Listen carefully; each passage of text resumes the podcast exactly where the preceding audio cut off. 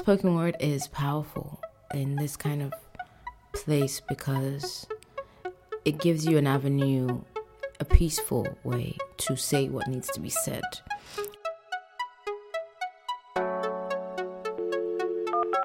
Hello and welcome to Switchboard, Varsity's flagship podcast. I'm Daniela Adilawoye, joined in the studio today with Raphael Kulber Hoffman in this week's episode on Speaking Out.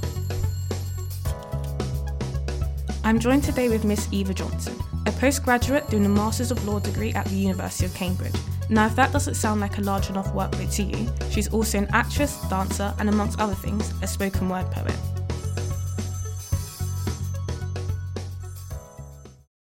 Uh, how were you introduced to spoken word poetry? Ooh, um, I I don't know. I feel like I was born with art in my you know from the womb, but poetry specifically. I mean, I I was introduced to poetry when I was in secondary school and you know doing literature and all that. I started writing though. I mean, I wrote a little bit of ch- childish poetry then, but I started writing properly when I was eighteen, when I was in, doing my undergrad at Liverpool. What does it mean to you as an art form? Oh, I think it's powerful, and and particularly for me, I do poetry with music. If you think about it, some days you wake up and there's a song in your mind and you can't get the song out of your head, or maybe that's just me, I don't know. But basically, words, especially when mixed with rhythm, they they create they etch in your mind and they form a phenomenal part of how you think and the decisions you make. So for me, art and particularly poetry and by extension music is is like a superpower. Um, there's clearly no shortage of female talent in the spoken word industry, but it is very notoriously known as being male dominated. Mm. Why do you think there's such a disproportionate imbalance? I think for one, girls hold themselves or other society holds girls and women to a different standard than they do men. So maybe if they don't meet a certain standard at a particular stage, they just drop off. Whereas you have like so many men at the same standard who just continue. Maybe that, I'm not sure. I don't think that innately boys are more talented than girls or vice versa. Um, I just think maybe the something about being a woman or what society tells you about being a woman makes people feel that they can't pursue those art forms in that way. I consider myself, um, you know, a walking oxymoron. So if you met me in a court or in a law meeting, you would never expect that I was a poet, and vice versa. So initially, when I realized that I could do a lot of things, I was struggling with picking and not sure what to do. But then I realized I can do everything. I can do it all. I can do it and pursue it to its logical conclusion and do the best I can until I can't do it anymore. So I think I bring some diversity in the fact that I'm female, the fact that I'm Nigerian, the fact that I'm a lawyer, I, I bring my own diversity, and we all have that story. We all have that diversity. But just being bold enough to say, even if I'm the only one, I'll do it. Just doing it in of itself lets other people who are like you and look like you and have the same story, similar story that you do, let gives them the validity, lets them know that they can actually do it, which they may have not been told before. That's one.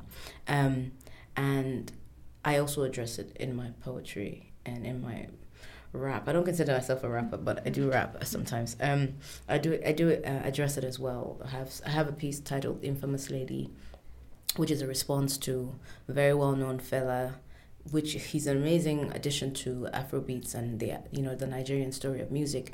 But I really disagree with some of his. Um, some of the things that he perpetrated in his art, and because he's was so important, and because he's now dead, we romanticize um, which I, I don't like. So I use that, that, that piece, you know, addresses Fela's, um, lady. Um, I talk about in How You Feel, which is the second track.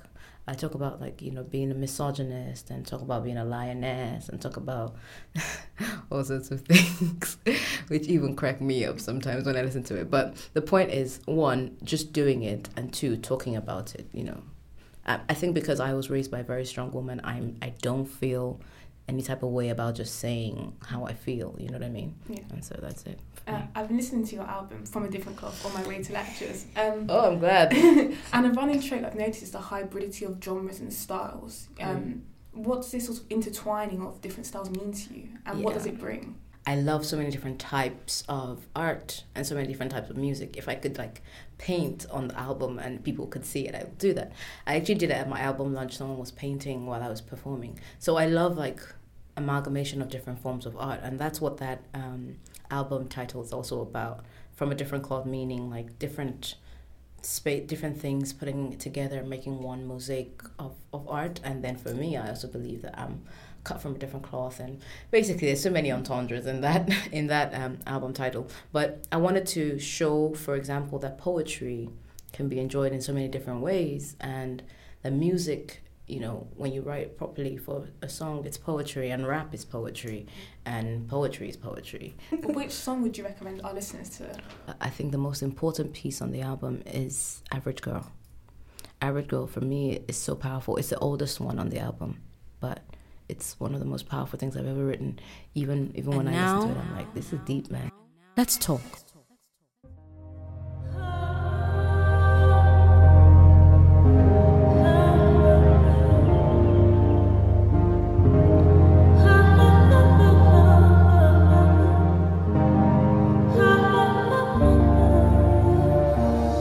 Average girl. Not a sinner, not a saint lost in her own world, sitting still enough to paint. Straight shoulders slumped, shaped silhouette stained, pained. And she's beautiful, right? But her beauty is a little quaint. And it's because she's confused. Battling heart issues, been dumped and used, and she wants to refuse. But can she afford to lose what little affection allows her to smile at her reflection? You see, Mama doesn't care. She bore them nine, some dark, some fair. An average girl was number five, so she doesn't care. And Papa was rarely ever there. But when he was there, he penetrated her bare. I'm talking front and rear, short legs, almost tear, round face, oozing fair, fluttering tears. Utmost despair but you don't care. You see her. Curl into the solitude that is her peace and her prison. You see her, happiness is fleeting, joy lasts only for a season. You see her, tainted smile, every once in a while. But you don't care. See, it wasn't just Papa, it was him and Uncle Moses that ruined her innocence, treated her life with lackadaisical complacence, like it lost the very essence of the life it was living, of the youth she was grieving, of the hurt she was bleeding. But you don't care. You see her. Muster the words to speak, but you purse her lips every time you see her. Try not to concede defeat, but you push her down every time you see her. Tainted smile every once in a while but you don't care. See, I can't point a finger because three point back my way, so my guilt does linger of condoning objectification. Teaching girls that their worth is only in a man. Teaching boys that girls are toys made for every man to amass as many as he wants, as often as he wants, because boys don't fornicate. Fornication only applies to sister kids. But we must begin to educate that women and men are great, that the value of life is in the fact of life itself, that the problem of abuse is with the abuser, him or herself, that the problem of abuse is with the abuser, him or herself. In any society that puts the abuser on a podium, platform, pedestal, shelf, really abuses itself. The average girl could be your mother, your sister, a stranger, or a friend. But when you see the average girl walk past you with a half smile, go the extra mile to heal her hurt, even if only for a little while, because you see her. Tainted smile. Every once in a while. Do you care? Do you?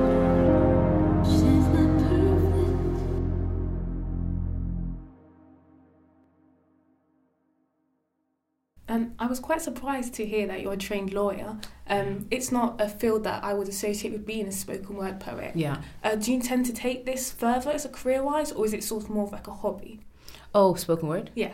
No, it's it's my it's like my lifeblood. Uh, uh, there's a piece on the album titled "Whole," where I start the piece off saying, "I flow into my poetry, words too deep for my diary," and it's it's very true. Um, so it's not always about me. It's a lot of times about people, other people who tell me their stories, or other people whose stories I watch, or sometimes I just like people watch in the airport or like you know wherever I am. Um, and just form that. But I think the thing about art is that if it's true, if it's true for you, it's true for me. It, it lasts. Truths are parallel. So art like goes beyond time, beyond the time and the space of the person that writes it, because it, you know the human experience is, is the same thing, really. Um, so if, if you make true art, it will last forever and ever, and it will always be relevant. You mm. know, um, I actually think that a lot of the people who make great art, first of all, learn the rules and then throw them away.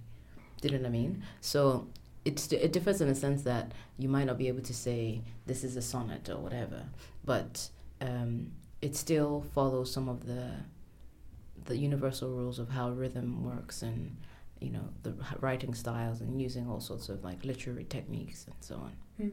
Um, do you have any advice for any aspiring spoken word poet? First of all, do it you know, I, I can be a perfectionist, so I know, I know the struggle of being like, oh, it's not good enough. Um, but just do it. That's one. Um, two, you know, get good advice. Get people who are genuinely invested in you. You know, support them, bounce off them, and let them support you. Um, and then learn the craft as well so it's one thing to have the talent, but you have to build on the craft. And all the greats are not just great because they were dropped from heaven with uh, some great talent. No, you have to work on it. So learn the craft, read around it, watch a lot of stuff.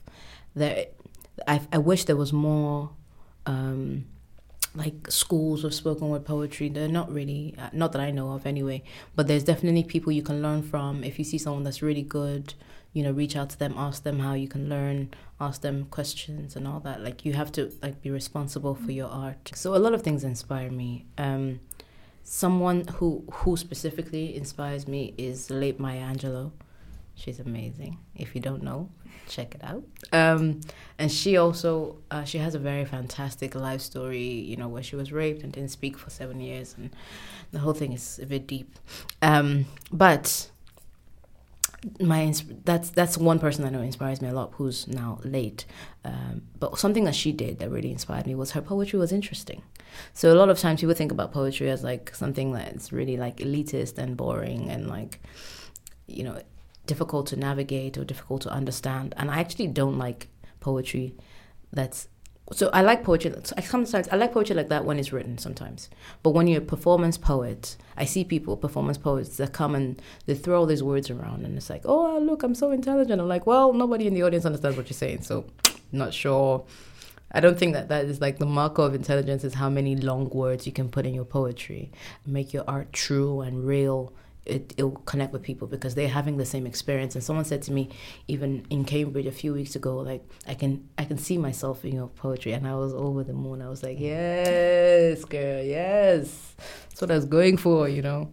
So yeah, that's it. You raised an interesting point about how poetry is perceived as quite elitist. Yeah. Does spoken word try to combat this, or is it more accessible? Spoken word i think it is more accessible because there's a you know there's a difference between something on a page and then when you bring it to life. Mm. and for you to do spoken word poetry well you, there is some aspect of it that needs to to deconstruct you know elitist whatever and really connect. And for you to connect you can't there's a limit to how pretentious you can be and connect you know what i mean? So spoken word i think helps in the sense that when you have to perform something you especially you know for a very large audience you really have to break it down to its simplest bits yeah. How do you feel spoken word fits into a place like cambridge which is quite conservative yeah. is kind of stuck in the past in many ways? Mm-hmm. how's your cambridge experience lined up with that? Um i think spoken word is powerful in this kind of place because it gives you an avenue a peaceful way to say what needs to be said. And as elitist or conservative, or as you might say, Cambridge is, there's so many people who are like me here who you wouldn't describe in that same way. So it also sometimes just speaking up gives someone else a voice because they don't know how to say it or they don't have the courage to say it. So it's so important because um, you can, you know, fight certain norms with your words, but also give other people an avenue to feel included you know? And that's actually what happens when um, people like hyping your work or whatever. It's because they feel like oh yeah she's saying what i wanted to say all this while you know? I didn't know how to say it.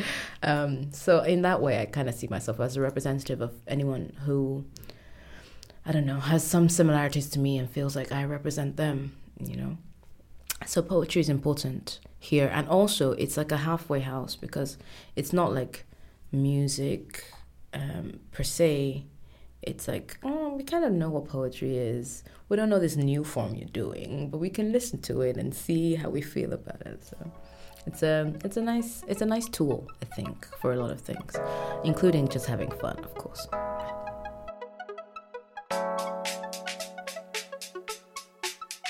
That's all we've got time for, but thank you for joining us on this week's episode on Speaking Out.